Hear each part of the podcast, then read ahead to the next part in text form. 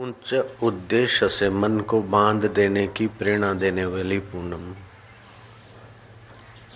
बहन भाई के हाथ पर रक्ष, राखड़ी बांधती। धागा तो साधारण होता है, आजकल तो फैशनेबल सब कुछ हो गया। है इसका इतना महत्व नहीं है। राखड़ी महँगी है या सस्ती, उसका महत्व नहीं है। शादी शुदी राखड़ी हो, एक धागा हो, चल जाता है। शुभ भाव को दिखावे में नहीं बदलना चाहिए। शुभ भाव को सात्विकता का, पवित्रता का संपुट देना चाहिए। शो का और आडंबर का खिलवाड़ शुभ भावों से नहीं करना चाहिए। मैंने पच्चीस वाली राखड़ी बांधी, वो बोलती नहीं, मैंने तो पचास वाली बांधी। दूसरी बोली, मैंने तो डेढ़ सौ वाली बांधी। तीसरी कह कि, मैंने तो सोने की बनवाई, पाँच हज़ार की राखड़ी बांधी और मेरे भाई ने मेरे को ग्यारह हज़ार दिए। इस पवित्र उत्सव के साथ, भाई आडंबर का खिलवाड़ न हो तो अच्छा है। सादा रंगीन धागा बाँध दिया, पर्याप्त है। थोड़ा कुछ इधर उधर का ठीक ठाक बाँध दिया तो पर्याप्त है। बहन, भावना करते कि मेरे भाई साधारण लड़कों की नहीं पेट पालू पशु का ज़िंदगी न बिताए मेरा भैया। त्रिलोचन हो, मेरे भैया का आज्ञा चक्र विकसित हो खुले, जैसे महादेव ने विमल विवेक से, तीसरे लोचन से काम विकार को जलाकर भस्म कर दिया। ऐसे ही मेरा भैया विमल विवेकवान हो। विकार, पाप, ताप और अशांति उत्पन्न करने वाले विचारों को जला दे। सुख, शांति, माधुर्य, साहस और सहानुभूति वाली शिव दृष्टि का मेरा भैया त्रिलोचन हो, ऐसी भावनाएँ बहनों की होती थी। रक्षाबंधन महोत्सव फिसलते हुए पड़ोस के भाई बहन के लिए सुरक्षा की सुंदर खबर लाने वाला महोत्सव। उम्र लायक बहन भाई पड़ोस में रहे, हो सकता है कि ऊर्जा का स्रोत जोवन में विकारों के तरफ़ ज़ोर मारता है। कहीं हम फिसल न जाएँ। इसलिए पड़ोस की बहन, पड़ोस के भाई को राखड़ी बांधकर अपनी तो सुरक्षा कर लेती है, लेकिन भैया के विचारों की भी सुरक्षा कर लेती है कि पड़ोस का भाई भी दिव्य बने, तेजस्वी बने। कर्मावती ने हुमायूं राजा को राखड़ी भेजी। जब राखड़ी भेजी तो तू बहन हो गई। अब तेरे पति पर युद्ध में कैसे कर सकता हूँ? राज्य की रक्षा हो गई उस कच्चे रंगीन धागे से। अभिमन्यु की रक्षा चाहने वाली कुंता जी ने अभिमन्यु के हाथ पर राखड़ी बांधी। कहते हैं कि जब तक कुंता माँ की शुभकामना भरी राखड़ी थी, तब तक वो योद्धा। अभिमन्यु इतने अन्याय से लड़ने वालों के बीच भी जूझता रहा। जब राखड़ी टूटी है, तब वो हारा है। दिखता तो धागा है, लेकिन धागे में संकल्प शक्ति होती है, शुभ भावना होती। शुभ भावना को साकार करने के लिए क्रिया करनी पड़ती है, वस्तु का उपयोग करना पड़ता है।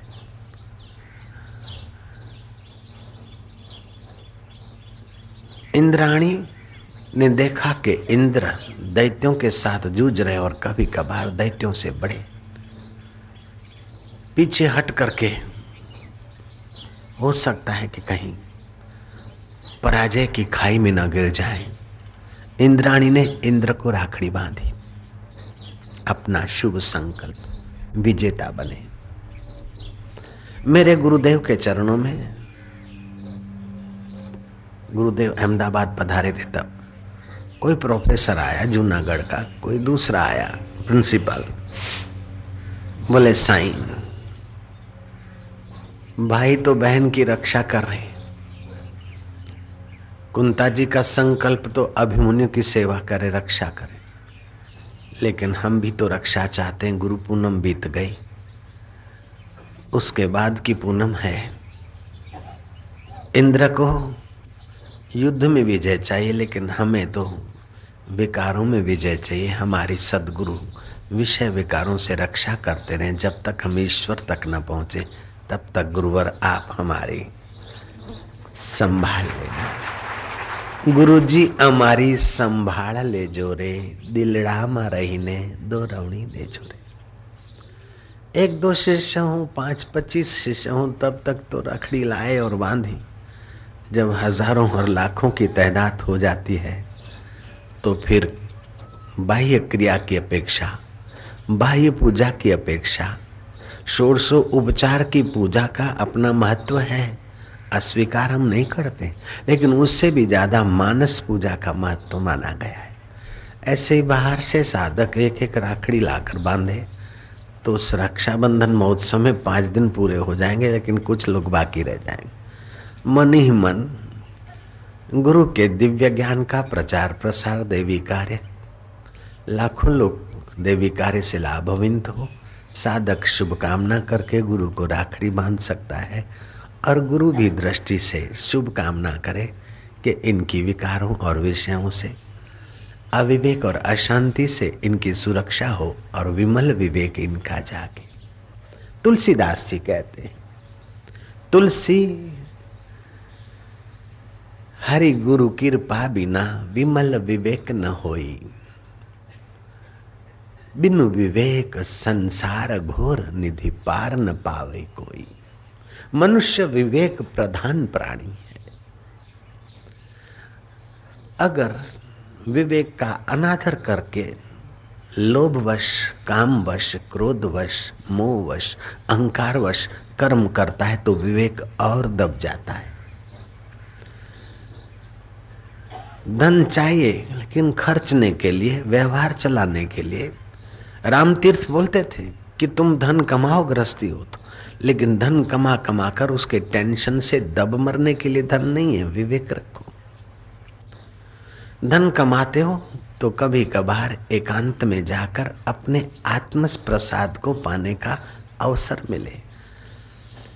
धन कमाते हो तो शरीर की सुरक्षा के लिए मकान ले, वस्त्र ले माता पिता की आशीर्वाद प्राप्त करने के लिए और अपना कर्तव्य निभाने के लिए उनकी सेवा करें। दिन दुखी के आंतड़ी को संतोष पहुंचाकर दिन दुखी के रूप में छुपे हुए नारायण का आशीर्वाद ले, अपना औदार्य सुख प्रकट करे। तुम्हारे पास धन है, सत्ता है, योग्यता है तो विमल विवेक जागे, इसलिए विवेक से इसका सदुपयोग करूँ। अगर लोभ करोगे तो विवेक दज जाएगा, विमल तो नहीं बनेगा, समल बन जाएगा। रजोगुणी आदमी अगर मर्यादा और शास्त्र और संत और भगवान का आश्रय लेता है तो रजोगुण में से सतोगुण और सतोगुण में से गुणातीत पर ब्रह्म परमात्मा का साक्षात्कार करने में सफल हो जाता है। अगर रजोगुणी आदमी अति विवेक विवेक का अनादर करके, लोभ का आदर करेगा मोह का आदर करेगा, अहंकार का आदर करेगा तो साधारण विवेक भी मनुष्य का दब जाता है। फिर क्या करे, क्या न करे, उसका पता ही नहीं रहता। साधारण विवेक होता है तो क्या करूँ, क्या न करूँ, असमंजस होता है। विमल विवेक होता है तो फटाक से शुद्ध विचार आते हैं, शुद्ध निर्णय होते हैं। लेकिन समल, मल सहित, विकार सहित विवेक होता है। तो आदमी का विवेक दब जाता है, शुभ का पता नहीं, अशुभ को ही शुभ मानता है। मैं का पता नहीं, इसको ही, यह कोई मैं मानता और मैं का पता नहीं। यह शरीर है, ये हाथ है, आप हाथ नहीं है। ये पैर है, आप पैर नहीं। ये मेरा हृदय है, मैं हृदय नहीं। ये मेरा पेट है, मैं पेट नहीं हूँ। ये मेरा मन है, कभी दुखी होता है, कभी सुखी होता है। मैं मन नहीं हूँ। लेकिन विवेक के दब जाने पर मन के सुख दुख को आदमी अपने को सुखी दुखी मानता है। चमड़े के काले गोरे होने को अपने को काला और गोरा मानता है। विवेक दबा हुआ है। बुद्धि में राग द्वेष होता है। भूख और प्यास प्राणों को लगती है, लेकिन विवेक दब गया है। मुझे भूख लगी है। मुझे प्यास लगी है। सुख दुख मन को होता है, लेकिन विवेक दब गया मैं सुखी हूँ, मैं दुखी। फलाने के लिए तो मेरे को बड़ा गुस्सा रहता है। तुझे नहीं रहता है, बुद्धि में द्वेष है। फलाना तो मुझे बहुत प्यारा लगता है, वो तो मेरा प्यारा है। तेरा प्यारा नहीं है। तेरे राग का प्यारा है। ये मेरी चाची है और ये मेरी मदर इन लॉ है। पशुओं को पता नहीं, मनुष्य को पता रहता है। पशुओं को पता नहीं रहता कि हमारा मन जन्म कीमती है। ईश्वर प्राप्ति के लिए नहीं, मनुष्य को पता होता है। पशु को पता नहीं कोई सर्जनहार भी है, लेकिन मनुष्य को पता है कि सृष्टि है। ये घड़ियाल है तो बनाने वाला भी कहीं ना कहीं है। भले उसको बनाते नहीं देखा, फैक्ट्री को नहीं देखा, लेकिन किसी फैक्ट्री में बनी होगी और बनाने वाले ने बनाई होगी, किसी ने डिज़ाइन बनाई होगी। घड़ियाल को देखने मात्र से आपको स्वीकार करना पड़ता है कि कहीं न कहीं इसका बनाने वाला होगा। ऐसे मनुष्य विवेक से जान सकता है कि सूरज किसी व्यक्ति की बनावट नहीं है। चाँद किसी व्यक्ति की बनावट हो नहीं सकता। धरती किसी व्यक्ति की बनावट नहीं है। मौसम के फूल खिलते हैं। और सुगंध फैलाते हैं, ये किसी व्यक्ति के वश की बात नहीं। गाय हरा घास खाती और सफ़ेद दूध बनाती है, ऐसी मशीनरी बनाना किसी मनुष्य व्यक्ति के हाथ की बात नहीं। दुनिया भर के सब विज्ञानियों को मिलाकर इतना कह दो कि एक ट्रक भर के तुम घास ले लो और एक किलो दूध बना के दो किसी फैक्ट्री में। उसके बश की बात नहीं है। तो कितनी फैक्ट्रियाँ बनाकर तुम्हारे लिए रख छोड़ी है? जिसने, उसको तुमने नहीं जाना और कैसे बनाता है, वो भी नहीं जानते हो। फिर भी कोई बनाने वाला है, कोई सर्जनहार है। तुम्हारा जो अभी विचार उठा, उसके बाद कौन सा विचार उठेगा, तुम्हें पता नहीं है। लेकिन विचार उठते उन विचारों में कौन से विचार को महत्व आएगा और तुम क्रियान्वित करोगे, वो तुम्हें पता नहीं है, लेकिन उसको पता है। अर्जुन, तू भले ना बोलता है, लेकिन तू युद्ध करेगा। व्यास जी बोलते हैं कि ऐसा भी जमाना आएगा। पाँच हज़ार वर्ष पहले, पाँच हज़ार दो सौ वर्ष पहले व्यास जी ने जो भागवत में लिखा है, वो अभी प्रत्यक्ष हो रहा है। तो जो विमल विवेक पाते हैं, उसके साथ एकत्व तो पा लेते हैं। वो अभी की बात भी जानते हैं और पाँच हज़ार, दस हज़ार, पचास हज़ार साल के बाद क्या होगा, वो भी जान लेते और पचास हज़ार या लाख वर्ष के पहले क्या था, वो भी जान लेते हैं।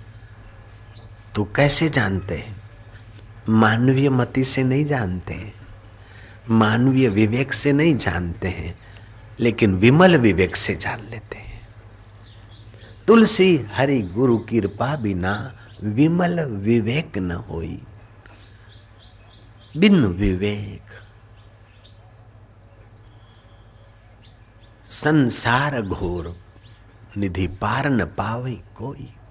ये संसार घोर समुद्र है, जैसे समुद्र में तमाम मच्छ कच्छ जलचर होते हैं और अंदर वनस्पतियाँ और औषधि और उत्पाद उत्थान होते हैं। ऐसे संसार में कितने उत्थान, पतन, उत्पात, राग, द्वेष कोई तुम्हारे को वाह वाह करके अहंकार सजाता है तो कोई तुम्हारी निंदा करके तुम्हारे को देहाध्यासी बनाता है। कोई तुम्हें प्रेम करके संसार में फंसाता है तो कोई तुम्हें नफरत करके संसार में फंसाता है। छी इतने काले हम्म, ऐसे कपड़े बेकार आदमी हो। तो बेकार आदमी हो तो तुम अपने शरीर को माई या भाई को ही मैं मानोगे। अरे यार बहुत बढ़िया ड्रेस पहने। क्या जचता है? है, है कितना बढ़िया लगता है। वो तुम्हारे को देहाध्यास में फंसाया विमल विवेक की तरफ़ नहीं ले गए। ये मरने वाले शरीर को मैं मानना और मरने वाली वस्तुओं को मेरा मानना इस विवेक इस साधारण समल विवेक में ही तुम्हें घुमाएगा। लेकिन भगवान की कृपा होगी, जब भगवत नाम जप करोगे तो सत्व गुण बढ़ेगा। गुरु का सानिध्य होगा, तत्व ज्ञान का उपदेश मिलेगा, भक्ति के रहस्य का उद्घाटन होगा। विमल विवेक जगेगा, तुमको लगेगा कि सुंदर लगने वाला, ये पुतला मैं नहीं हूँ, और मैले फटे कपड़े हैं और असुंदर लगने वाला पुतला मैं नहीं हूँ। बीमारी हुई तो इस शरीर को हुई और स्वास्थ्य हुआ तो इसका हुआ, सुख दुख हुआ तो मन में हुआ, और राग द्वेष हुआ तो बुद्धि में हुआ। भूख और प्यास लगी तो प्राणों को लगी, और बूढ़ा पाया तो इस शरीर का आया, और जवानी आई थी तब भी इसी की थी। बाल्यकाल भी देख लिया, किशोर अवस्था भी देख ली जौवन भी देख लिया, बुढ़ापा भी देख रहे। मृत्यु आएगी तो विमल विवेक वाला मृत्यु को भी देखेगा। जो मृत्यु को देखता है, उसकी मौत नहीं हो सकती है। मृत्यु का साथ तो बहन रक्षाबंधन के दिन अपने भैया के ललाट पर तिलक करती है। दो आँख से संसार को देखने वाले साधारण भाई जैसा मेरा भैया न हो। लेकिन ज्ञान की आंख भी खुले आज्ञा केंद्र में भी जीवन जाए विमल विवेक जगे मेरे भैया का मेरा भाई बोंदू रह जाए बायलो रहे એવું કોઈ બેન ના ઈચ્છે મારો ભાઈ પલાયનવાદી થાય ને આમ તેમ ફાંફા મારતો રહે એવું કોઈ બેન નહીં ઈચ્છે बहन हर बहन चाहते कि मेरा भाई शूरवीर हो मेरा भाई तेजस्वी हो मेरा भाई ज्ञान की निगाहें जो शिव तत्व को जगा कर जिए। कल्याणकारी दृष्टि वाला हो। तो बहन की शुभ कामना और प्रेम, भाई का साहस और सुरक्षा का वचन, ये भाई बहनों के लिए रक्षाबंधन महोत्सव। इसको नारियली पूनम भी कहते हैं। बरसात का पानी लिए हुए भागती, नाचती, गुनगुनाती सरिताएँ जब समुद्र में मिलती और समुद्र तूफ़ान से उछलता वो उछलाट नारियली पूनम के बाद शम जाती, शांत हो जाती। सागर को खेड़ने वाले, सामुद्रिक धंधा करने वाले लोग नारियल लेकर, जलानाम सागरो राजा। सारे जलाशयों में सागर राजा है। उस राजा को नारियल अर्पण करते हैं। अगर आंधी, तूफ़ान या बमल आए, हमारे देह की बलि न चढ़े, इसके लिए हम बलि आपको अर्पण कर देते। कोई व्यापारी या सागर खेड़ो अपनी उंगली के रक्त की दो बूंदे भी सागर को अर्पण कर देते। कृतज्ञता व्यक्त करने का उत्सव ब्राह्मण जनवी बदलते हैं। जनवी में तीन तार होते हैं। एक एक तार में नौ नौ धागे होते जिन्या सत्ताईस। इन प्रकृति के गुणों से और बंधनों से पार होने के लिए जनवी धारण किया है। जनवी का धागा तो भले पुराना हो गया, वो बदल देते हैं, लेकिन हमारा उत्साह तो जैसे पूनम का चाँद पूर्ण विकसित है, ऐसे हमारा धर्म में और कर्म में उत्साह बना रहे, साहस और प्रेम बना रहे ये भावना करके ब्राह्मण भावो ही विद्यते देवो। हो भाव में ही देवत्व है। न लोष्टे काष्टे पाषाणे चल लोहे में देवी देवता नहीं है, पत्थर में देवी देवता नहीं है, काष्ट में देवी देवता नहीं है। है तो मुजाहिर, कबर। सड़ा गला मांस पड़ा है अंदर। उखाड़ो तो हड्डियाँ मिलेगी, बदबू वाला मांस मिलेगा, बिच्छू मिलेंगे, बैक्टीरियो की बुरी बदबू मिलेगी। लेकिन मुसलमान मुजाहिर पर यकीन करके अपना मत्था टेकता है, अपनी मनोथी मानता है। हिंदू भगवान की मूर्ति में भावना करके भगवान से मन चाहे अनुकूलताएँ मन चाहे वरदान और मन चाहे पवित्रता पा लेता है। तुम्हारे भाव में बड़ी शक्ति जब सड़े गले मांस की मुजाहिर से भाव के द्वारा कुछ पाया जा सकता है तो पति के अंदर सचमुच में धड़क धड़कने चलाने वाला परमात्मा देव है तो पति को पति देव कहे तो भारत की नारी की बुद्धिमता है।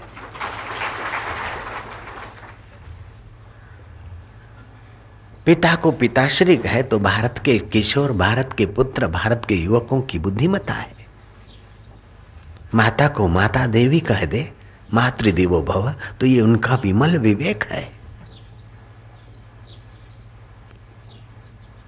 ગમે તેમ છે પણ મારા પતિદેવ છે कैसा भी है अपन फेरे फिर क्या है नारी नारायणी का रूप है चलो थोड़ी गलती हो गई डाइवर्स की आग नहीं लगेगी विमल विवेक होगा तो। मार जुड़ के डंडे नहीं उठेंगे, विमल विवेक होगा तो। बाल गंगाधर तिलक की पत्नी, जितने वो विद्वान, बुद्धिमान, मशहूर थे, उतनी वो बुद्धू अनपढ़ थी। अनपढ़ थी। फेरे फिर लिए, हो गया। धीरे धीरे उसको पढ़ाया, लिखाया, समझाया, व्यवहार की कुशलता भरी। वर्षों की मेहनत के बाद उनकी पत्नी उनकी सहचरणी की काबिल कुछ हुई। लोगों ने कहा, बाल गंगाधर तिलक, आपने कमाल कर दिया। ऐसी एकदम अनपढ़ देहाती। अब क्या कहें? आपकी धर्म पत्नी कैसी बाई थी और आपने कैसी बना दी? आपने बड़ा उन पर उपकार किया। बोले, उन पर क्या उपकार किया? वो तो मेरी अर्धांगनी थी। आधांग कमज़ोर है तो उसको सबल करना ही अपना कर्तव्य है। विमल विवेक के तरफ़ की यात्रा है। હું ભણેલો ગ્રેજ્યુએટ ને તું અંગૂઠા છાપ નહીં જોઈએ રાંટ હું બીજી લાવીશ समल विवेक मल सहित का विचार है अब दूसरी दूसरी लाएगा तो क्या सुख देगी अल्लाह जाने और सुख दे भी दिया तो उसके सुख की आसक्ति में फंसोगे काम का प्रभाव आएगा जल्दी बूटे हो जाओगे समल विवेक है मल सहित का मानवीय विवेक है, तुमने धन इकट्ठा किया। धन का उपयोग करने के लिए तो धन कमाना ठीक है, लेकिन धन की संख्या बढ़ाने का जब आदमी को अंधा भाव आ जाता है, अंधी दौड़, लाख वाला दो लाख, दो वाला पाँच पाँच वाला पच्चीस पच्चीस वाला पचास पचास वाला करोड़ चाहता है, करोड़ वाला चाहता है कि आप क्या करूँ? इज़्ज़त का सवाल है, फैक्ट्री डॉक्टर इज़्ज़त का सवाल है। ये समल विवेक है, विमल विवेक नहीं है। इज़्ज़त इज़्ज़त में ज़िंदगी बर्बाद हो रही है, आयुष्य नष्ट हो रहा है, उसका भी तो ख्याल कर बुद्धू सिंह। जयराम जी की लेकिन नहीं, क्या करें? इतना तो करना पड़ेगा। पड़ोसी यहाँ तक पहुँचा तो हम भी तो कुछ करें।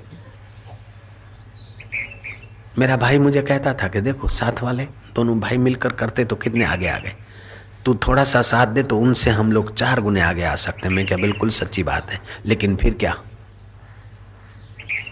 समझो उनसे चार गुनी संपत्ति आ गई, फिर क्या?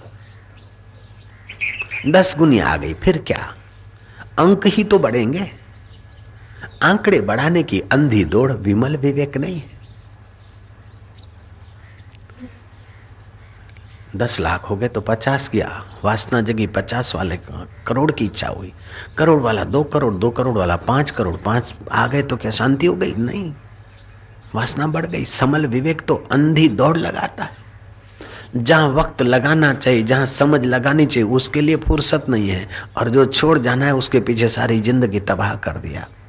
मनुष्य विवेक प्रधान मान, प्राणी तो है, लेकिन विवेक का अनादर करने से उल्टा ज्ञान प्रभावशाली हो जाता है। है हम सत्य, चित्त, आनंद, ईश्वर की सनातन सपूत, अमृत पुत्र है। लेकिन बार बार जन्म रहे और बार बार मर रहे। दिन में न जाने कितनी बार दुखी होते, कितनी बार अशांत होते, कितनी बार भयभीत होते, कितनी बार चिंतित होते, कितनी बार टेंशन होता है। फिर थोड़ी देर टेंशन, भय, अशांति के बिना की कुछ क्षण होती, लगता है कि हर्ष सुखी है। सुख तो तुमने देखा ही नहीं लाला। सार के लिए प्रयत्न करें, असार के लिए थोड़ा सा उपराम हो जाए। सच्चाई का आसरा ले। बस सारी बाजी जीत ले। तुलसी हरु हरि गुरु कृपा बिना विमल विवेक न होई। बिनु विवेक संसार घोर निधि पार न पावे कोई। बड़े बड़े तिश्मार खान संसार में डूब गए। बड़े बड़े राजे, महाराजे प्रेत होकर भटकते रहे। मुसलिम जैसा होशियार राजा भी प्रेतों के भटक रहा है। रावण जैसा बलवान दैत्य होकर मारा जाता है। लेकिन विमल विवेक है। भोगी राजा में और विमल विवेक जग गया तो विश्वामित्र होकर पूजे जाते भगवान राम और लक्ष्मण उनकी चरण चंपी करते हैं। अम्रपाली वैश्या थी विमल विवेक जगह महान पुरुष बन गई। राजकुमारी बड़ी खूबसूरत थी, कई राजकुमार और राजा उसकी शादी के लिए तलब करते थे।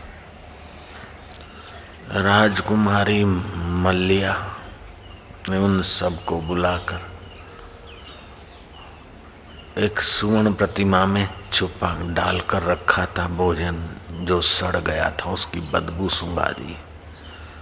उनका विमल विवेक जगाया कि मेरे शरीर में भी इसी भोजन से ये सब बना है।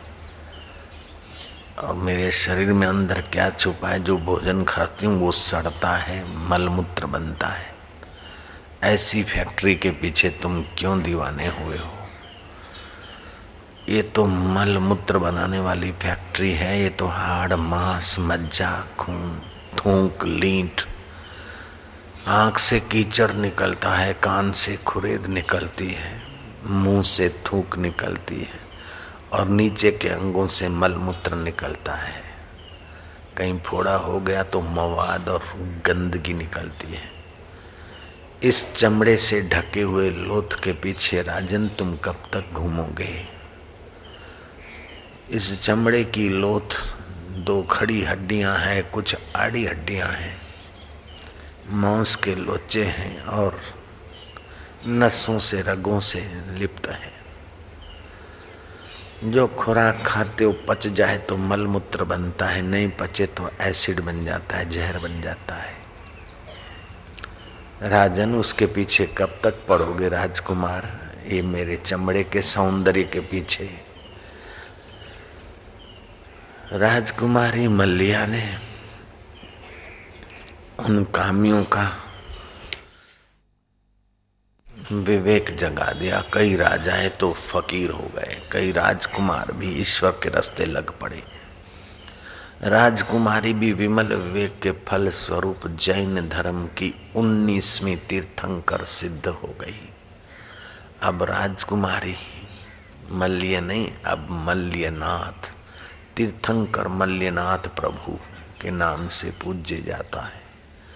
थी तो लड़की, लेकिन विमल विवेक जगाया महापुरुष बन गई। तुलसी हरि गुरु गुरु कृपा बिना विमल विवेक न होई। बिन विवेक संसार घोर निधि पार न पावई कोई। ये अथा संसार दरिया है। ये पालूं तो सुखी हो जाऊँ, इतना कर लूँ तो सुखी हो जाऊँ, इनको यार बना लूँ तो काम आएँगे। ऐसे करते करते ज़िंदगी के दिन नष्ट हो रहे हैं। जो सच्चा यार बैठा है। जो सच्चा साथी बैठा है, जो सच्चा सहायक बैठा है, जो सच्चा सुखदाता बैठा है, विमल विवेक की कमी के कारण उसमें मन डूबता नहीं उसमें बुद्धि गोता मारती नहीं है, बुद्धि सोचती संसार का कूड़ कपट करके सुख पालू उसी सुख सुख में कई तबाह हो गए, कई मर गए। हज़ारों हज़ारों जन्म लेकर फिर मनुष्य हुए और फिर विवेक की कमी के कारण फिर वही किया। तुम इतने जन्मों से बार बार जन्मते मरते आयो कि हर जन्म के तुम्हारे आँसू इकट्ठे करे तो बड़े दरिया भी छोटा हो जाएगा। तुमने इतने जन्म पाए और हर जन्म की हड्डियाँ इकट्ठी करे तो हिमालय पहाड़ भी छोटा हो जाएगा, बुद्ध भगवान कहते थे। विमल विवेक की कमी के कारण ये मिले, ये पाऊँ, ऐसा बनूं, तैसा बनूं, अरे कुछ पा मत, कुछ बन मत, जो है उसको जान ले। मन तू ज्योति स्वरूप, अपना मूल पिछा भगवान नाम लेते लेते जब शांति मिलती है तो विमल विवेक उभरता है। भगवान नाम जपते जपते जब ध्यानस्थ होता है तो बुद्धि शुद्ध होती है तो विमल विवेक जगता है। वकील हैं, न्यायाधीश हैं, साइंटिस्ट हैं, बैरिस्टर हैं, उद्योगपति हैं, बुद्धिमान तो बहुत लोग हैं धरती पर। विवेकी भी बहुत हैं, लेकिन निर्मल मति, निर्मल विवेक।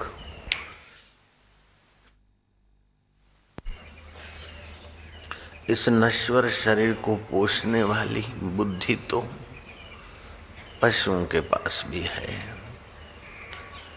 इस शरीर और संसार की चीज़ों को पाकर सुखी होने की बेवकूफ़ी में रमण करने वाला विवेक तो सब पस के पास है। कुत्ता भी रोटी गाड़ने का विवेक रखता है कि फिर काम आएगी। लेकिन ये कोई विमल विवेक नहीं है। विमल विवेक है कि अपने परमेश्वर स्वभाव को जाने। अपने ईश्वरत्व का आस्वादन करें। अपने परमेश्वर का माधुर्य पाए। अपने अंतर आत्मा की गरिमा को जाने, जगाए। जो छोड़ जाना है, उसके पीछे दीवाने न हों। जिसको जला देना हो उसको मैं मानकर मुर्शिदों की अवहेलना न करें। मालिक की अवहेलना न करें। विमल विवेक होगा तो मुर्शिद की इच्छा के अनुसार डल जाएगा आदमी विमल विवेक होगा तो मालिक की इच्छा के अनुसार ढल जाएगा। मुर्शिद और मालिक की इच्छा क्या है? जो जैसा होता है, वैसा ही दूसरे को बनाता है। शराबी की इच्छा क्या है कि आप भी शराब पी लो? जुआरी की इच्छा है आप जुआरी हो जाओ। भंगेड़ी की इच्छा है आप भंगेड़ी बनो। चोर की इच्छा है डाकू की आप हमारे साथ चलो। ऐसे ही मुर्शिद और मालिक की इच्छा है कि जैसे हम अपने आत्मा परमात्मा में जगे हैं, मुक्त आत्मा है ब्रह्म स्वरूप हुए हैं, ऐसे तुम भी मुक्तात्मा हो जाओ। मालिक की और मुर्शिद की इच्छा में विमल विवेक चलता है, मलिन विवेक धोखाधड़ी करके अपने मोह जाल के जाले में फंस मरता है।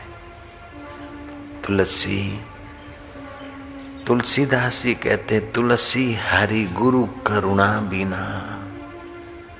तुलसी हरि गुरु करुणा बिना विमल विवेक न होई। बिनु विवेक संसार घोर निधि पार न पावे कोई।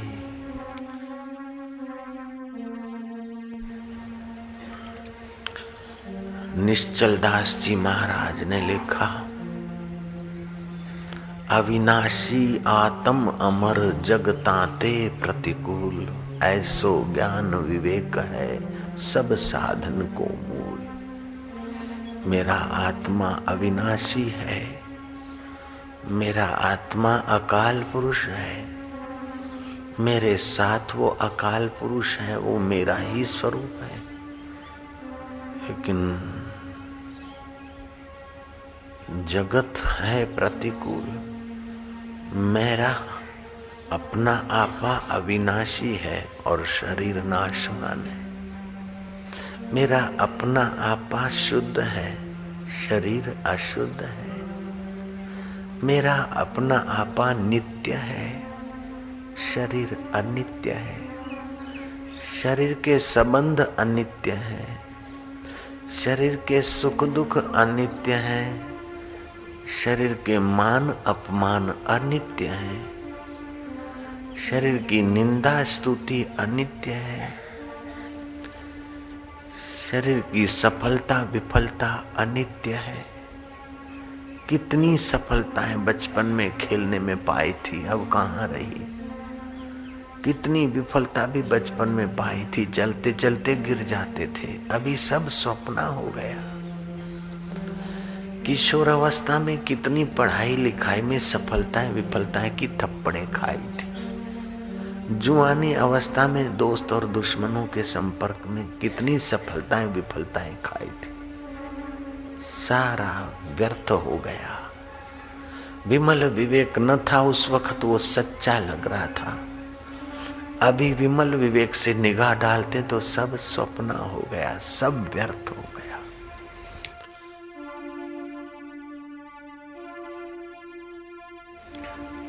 दो बूढ़े कथा में मिले दोस्त बन गए।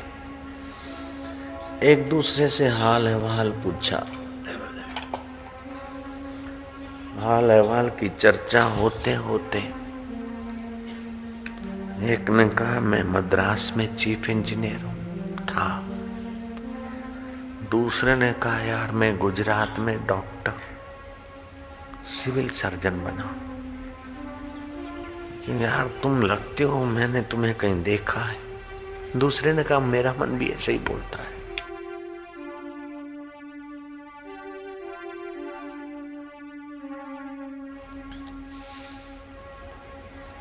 बोले, तुमने यार ठीक कहा है। हम पढ़ते थे कॉलेज में तो मेरा दोस्त था, वो बोलता था, मैं इंजीनियर बनूँगा। उसने कहा, मेरा यार बोलता था, मैं डॉक्टर बनूँगा। फिर हम बिछड़ गए। तेरा नाम क्या था कॉलेज का? उसने बोला, फलाना। दूसरे ने कहा, मेरा नाम फलाना। दोनों गले लगे, अरे यार, हम तो पुराने मित्र और शिविर में आए, एक दूसरे को पा लिया। चालीसों साल बीत गए, लेकिन मिले यार, मिलाने वाले ने मिलाया।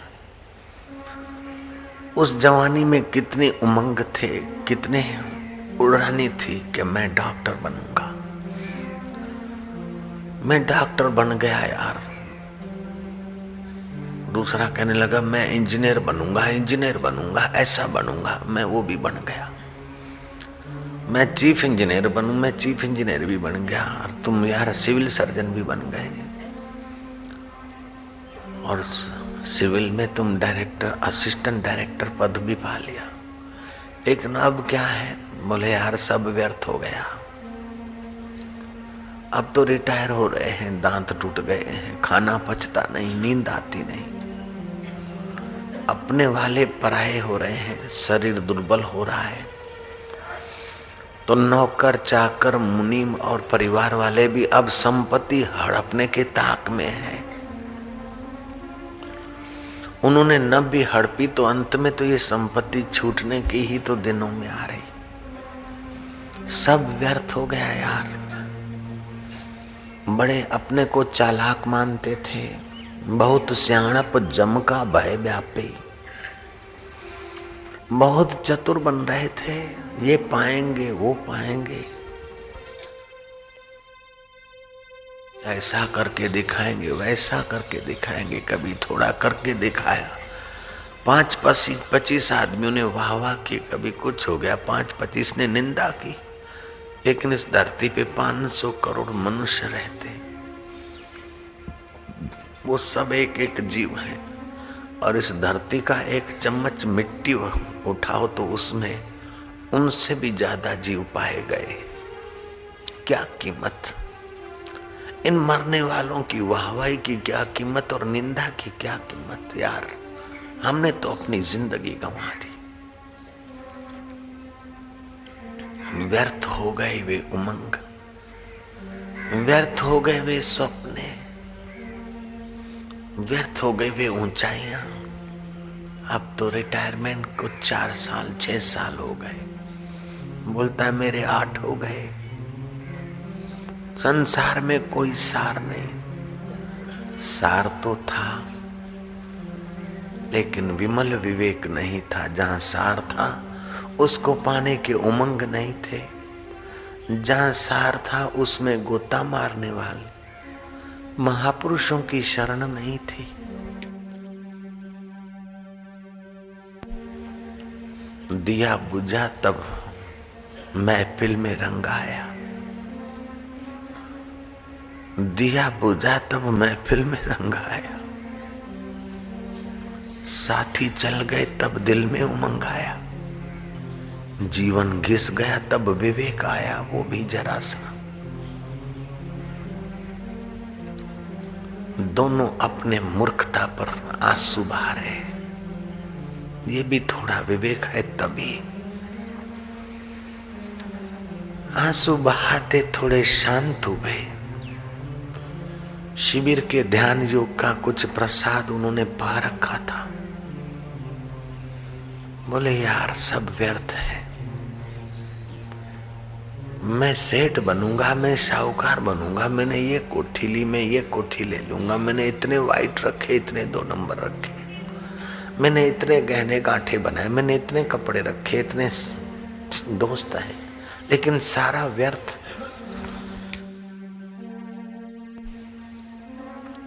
मृत्यु के झटके में सब पराया, अभी पराये हो रहे यार। जिन पर भरोसा किया, उनका रुख बदल गया है। सारा व्यर्थ, सब बेकार। सब बदल गए यार। अपने पराये हो रहे जो असिस्टम खूब खूब प्यार से सलाम करता था। अब तो देखा, अनदेखा होकर नज़र बजा के चला जाता है, क्योंकि रिटायर हो गए यार। जो माए बॉस माए बॉस करते थे, वे अब माए असिस्टेंट भी नहीं बोल रहे जिन बेटों के लिए कूड़ कपट किया, उनको लाडियाँ मिल गई और पुत्र हो गए, वे सामने तक नहीं देखते यार। ए संसार, तू धोखे से भरा है। उसने कहा, यार, तेरे अकेले को धोखा नहीं मिला है, हम, मैंने भी देख, धोखा देखा। और ये सारे जो भी भागे जा रहे वे भी बेवकूफ़ धोखे में है, लेकिन कौन समझाए उन्हें? कोई सेठ बनकर धोखा खा रहा है तो कोई मुनि बनकर धोखा खा रहा है, अपनी आयुष्य गंवा रहा है। कोई सुंदरी बनकर धोखा खा रही है, कोई सुंदरे बनकर धोखे खा रहे गुरवाणी ने ठीक कहा है जूठा लेना, जूठा देना। जूठा खाना, जूठा भोगना। नानक, ये सब जूठा संसार।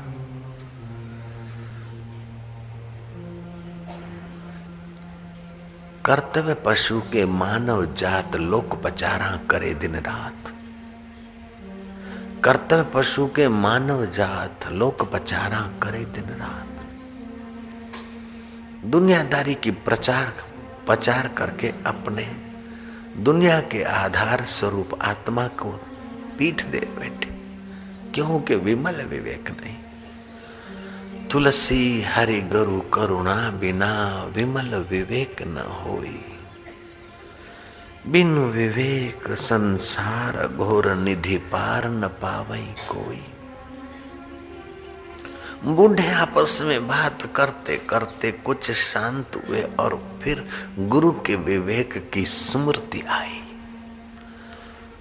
दोनों बूढ़े उस गुरु के विवेक, हरि के विवेक के तरफ़ चल पड़े। चीफ इंजीनियर ने गले लगाया अपने मित्र को और मित्र ने गले लगाया। चीफ इंजीनियर को, यार एक बात है कि जन्म भी बदला किशोरावस्था भी बदली, जुआनी भी बदली और जुआनी के तरंग भी बदले। प्रमोशन के दिन भी बदले, बदली के दिन भी बदले, सुविधा के दिन भी बदले, असुविधा के दिन भी बदले। यहाँ गए, वहाँ गए, गमन भी बदला, श्रवण भी बदला, कान बहरे गए लेकिन एक वो है जो चेतन वो नहीं बदला यार, अपने को चेतन माने तो अभी भी बेड़ा पार हो जाएगा अपने को उस परमेश्वर में डुबा दें तो अभी भी कल्याण हो जाएगा। जितना धोखा खा लिया खा लिया, अभी केवल जग जाए गुरु की वाणी सुनकर। हरि गुरु की प्रसादी पाकर अभी उसको पकड़ लें तो यार कल्याण हो जाएगा। जन्म भी बदला, गमन भी बदला, श्रवण भी बदला, मनन भी बदला। जो पहले की मान्यता थी वो भी बदली, जो पहले की सुनने की शक्ति थी वो भी बदली। और पहले जो सुन रहे थे कि यार इधर मज़ा है, उधर मज़ा है, वो लड़की अच्छी है, वो लड़का अच्छा है, वो बेटी अच्छी है, उसका विवाह करो, ये करो। ये सारा व्यर्थ हो गया यार। अब लगता है कि बस उसी को सुनो।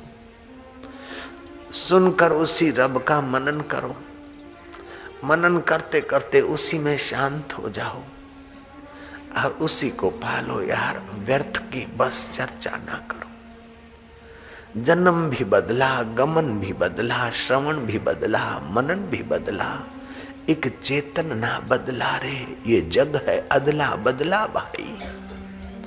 विमल विवेक जगा उन मित्रों का। ये बदलने वाले, मिटने वाले जगत की चर्चा आप मत करो यार। अब तो उसी को सुनो बार बार उसी का विचार करो। बार बार उसी में मन को लगाओ यार। जब ध्यान करो तो उसी का और विचार करो तो उसी का, मिलो तो उसी के रंग में जो रंगे हैं, उन्हीं से मिलो तो यार। अभी भी बाजी जीत कर अमर हो सकते हैं, अभी भी मुक्त हो सकते हैं। तूने पढ़ी है बाबा की ईश्वर की और किताब? बोले हाँ बाबा ने कहा था कथा मैंने देखी है। बोले, बस यार, मैं भी वो पढ़ता हूँ। अपने मन को जीते जी मौत दिखा देता हूँ। चलते चलते बुढ़ापे में थकान हुई, ढल पड़े। कुटुंबियों ने नाटक किया, डॉक्टरों को बुलाया कि अब जाए, बूढ़ा जान छूटे, वसियत का उपयोग करें। हमने तो मन ही मन मौत को बुलाया, ईश्वर की ओर किताब में लिखा था ऐसे ही। मानो हम ढल गए। हमारा दम टूट गया, शरीर मरा पड़ा है। रोने वाले रोते हैं और अधिकार पाने वाले रोकर नाटक करते हमारा शब पड़ा है। लोग इकट्ठे हुए नहलाया दुलाया और हमने देखा कि मेरे शब को लिए जा रहे मेरी मौत हो गई और मेरे शरीर को कंधे पर उठाकर लिए जा रहे। रास्ते में शुकन करने के लिए मेरी अर्थी को मेरे जन्नादे को उतार। कुत्तों को लड्डू बड्डू दिए यार। कईयों ने पैसे उछाले के बुढ़ा मर गया, चलो। कईयों ने आँसू बहाए तो कई अपनी बिज़नेस की बातें ही करने लग गए मेरे जन्नादे के साथ। किसको कब तक पड़ी? हमें लगता था वो अमृत की पुतली है और उसको लगता था ये अमृत का पुतला है, लेकिन ओज और वीर नाश हुआ तो दोनों एक दूसरे को पीठ दे के सो जाते थे। यार, विवेक नहीं था। अपनी ऊर्जा का हरास ही हम समझते थे कि सुख मिला है। पत्नी से, पत्नी समझती, पति से सुख मिला। सुख तो अपने आत्मा का था यार, लेकिन विमल विवेक की कमी थी। अब बुढ़िया रो रही है कि बहुएँ कैसा चलेगी तुम जा रहे हो? वो दालान तक बरामदे तक आई। और निकट के साथी हुए, वो शमशान तक आए, लेकिन वो शमशान तक आना ही पड़ता है, आए। बाकी तो उनका मन वही अपने व्यापार में और अखबारी बातों में और टीवी के रंग डंग में बातें कर रहे थे। शमशान में पहुँचे और लकड़ियों पर रखा गया, ऊपर लकड़ी ठोक दी गई। स्नेही तो गंगा जल तक और पत्नी बरामदे तक, साथी शमशान तक और बेटा अग्निदान तक। बेटे ने जलती हुई बभुक्ति बभुक्ति आग दे दी। सारे दूर भाग खड़े हो गए। उसमें से कुछ तो पलायन हो गए, भाई अच्छा। फिर तीसरा मनाने को आएँगे तो आएँगे। मुझे बाहर जाना है, किसी को बाहर जाना है, किसी को दुकान में जाना है, किसी को कहीं जाना है। उन बेवकूफों को पता नहीं कि सबको यहीं आना है। वो मेरे को छोड़कर चले गए। कुछ लोग रहे। देखो कहीं कच्चा न रह जाए मुद्दा जिसको मैंने मैं मैं करके संभाला था, वो कहीं कच्चा न रह जाए। इसकी खबरदारी रखने के लिए कुछ रहे। शमशान के नौकर को बोलते, भाई, ये उठाकर उधर ढाल। बबुक बबुक बबुक बबुक आग लगी। घुटना और पैर, चर्बी पड़ी, जली, धड़ाक नीचे निकल। आते जल रही है, मैं देख रहा हूँ, खोपड़ी धड़ाका बोली फटी। एक हाथ का हिस्सा जरा गिर पड़ा तो उस नौकर ने उठाकर बराबर अग्नि के बीच रखा। कहीं कच्चा न रह जाए। राख बनाने के लिए लगे थे सारे कुटुंबी, बच्चे जो निकट के थे वे दस बीस बच्चे, बाकी तो सब भाग गए। तीसरे दिन मेरे शमशान की वो हड्डियाँ चुनने के लिए गए। हड्डियाँ चुन कर आए। कुटुंबियों ने कहा, घर में हड्डियाँ लाना अपशुकन है। हाय रे संसार, तेरे लिए हम मर मिटे थे, पागल हो चुके थे, कूड़ कपट किए, धोखे दड़ी किए। रब को बुलाकर, हे शरीर, तुझे पाला था। विवेक को दबाकर, तू मैं हूँ, मैं तू है, ऐसा किया था। आज ये हड्डियाँ भी घर में लाना अपशुकन है। किसी पेड़ पर बाँध दो। लावारिश समझ जब हरिद्वार जाओ तो गंगा में प्रवाह कर देना। बस कहानी पूरी। सुबह का बचपन हँसते देखा दोपहर की मस्त जवानी। शाम का बुढ़ापा ढलते देखा, रात को खत्म कहानी। क्या यही जीवन था? ना ना। ये जीवन नहीं था, लेकिन अविवेक से इसी को हम जीवन मान रहे थे। ना समझी से इसी को हम जीवन मान रहे हैं। यार, मैंने तो ईश्वर की और किताब पढ़ी। ये शरीर जल रहा है। बबुक बबुक हो रहा है। उसकी जलन और बबुकता को मैं देख रहा हूँ। उसकी मौत को मैं देख रहा हूँ यार। जिस जो मौत को देखता है, वो मौत से न्यारा है। धन्य है ईश्वर की और पुस्तक का विवेक। जो मौत को देखता है, वो मौत से न्यारा है। जो मौत से न्यारा है, उसकी मौत नहीं होती। जिसकी मौत नहीं होती, यार, मैं वो था, मुझे मालूम था, विवेक जग गया। तुलसी हरि गुरु करुणा बिना विमल विवेक न होई। बिन विवेक संसार घोर, निधि पार न पावे कोई। यार, मैं तो उस ईश्वर की और पुस्तक का अध्ययन करते करते जीते जी इस शरीर को समझता हूँ कि मर गया। इसके मौत का मैं साक्षी हूँ, जो मौत का साक्षी है, वो उसकी मौत नहीं है। अपने साक्षी स्वरूप में आता हूँ तो मुझे कोई वासना और कोई इच्छा जैसा नहीं लगता है। जब शरीर में वृत्ति आती है तो फिर पुराने दुष्ट संस्कार आ जाते। बाबा ने सुनाया था कथा में कि वशिष्ठ ने कहा है कि करोड़ों जन्मों की वासना है, दीर्घ अभ्यास के भी अन्ना नहीं जाती। यार, अब जब शरीर में शक्ति थी अभ्यास करने की, कहीं बाबा के मौन मंदिर में बैठने की शक्ति थी, तब तो विवेक नहीं था। अब विवेक जगाए तो यार शक्ति नहीं, क्या करे? हफ़्ता पंद्रह दिन बाबा के डेरे में रहे, संसार के संबंधों को भूलकर। लेकिन वो भी शरीर साथ नहीं देता है। अगर जवानी में ये कर लेता तो काम पूरा हो जाता।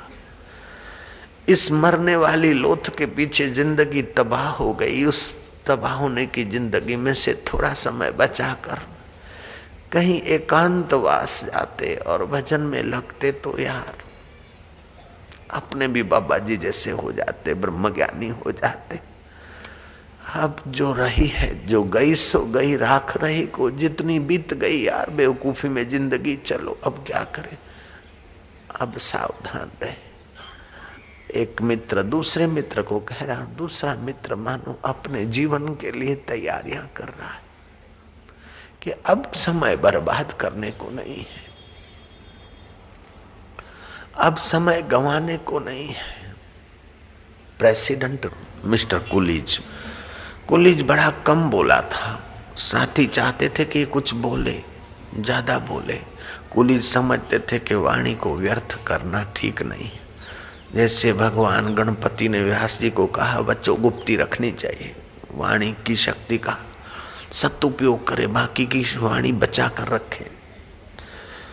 वो कुलीज वचो गुप्ती के रहस्य को थोड़ा बहुत कैसे जाना मित्रों ने एक महफिल रची कि कुछ भी हो, आज इनको बुलवाएँगे खूब।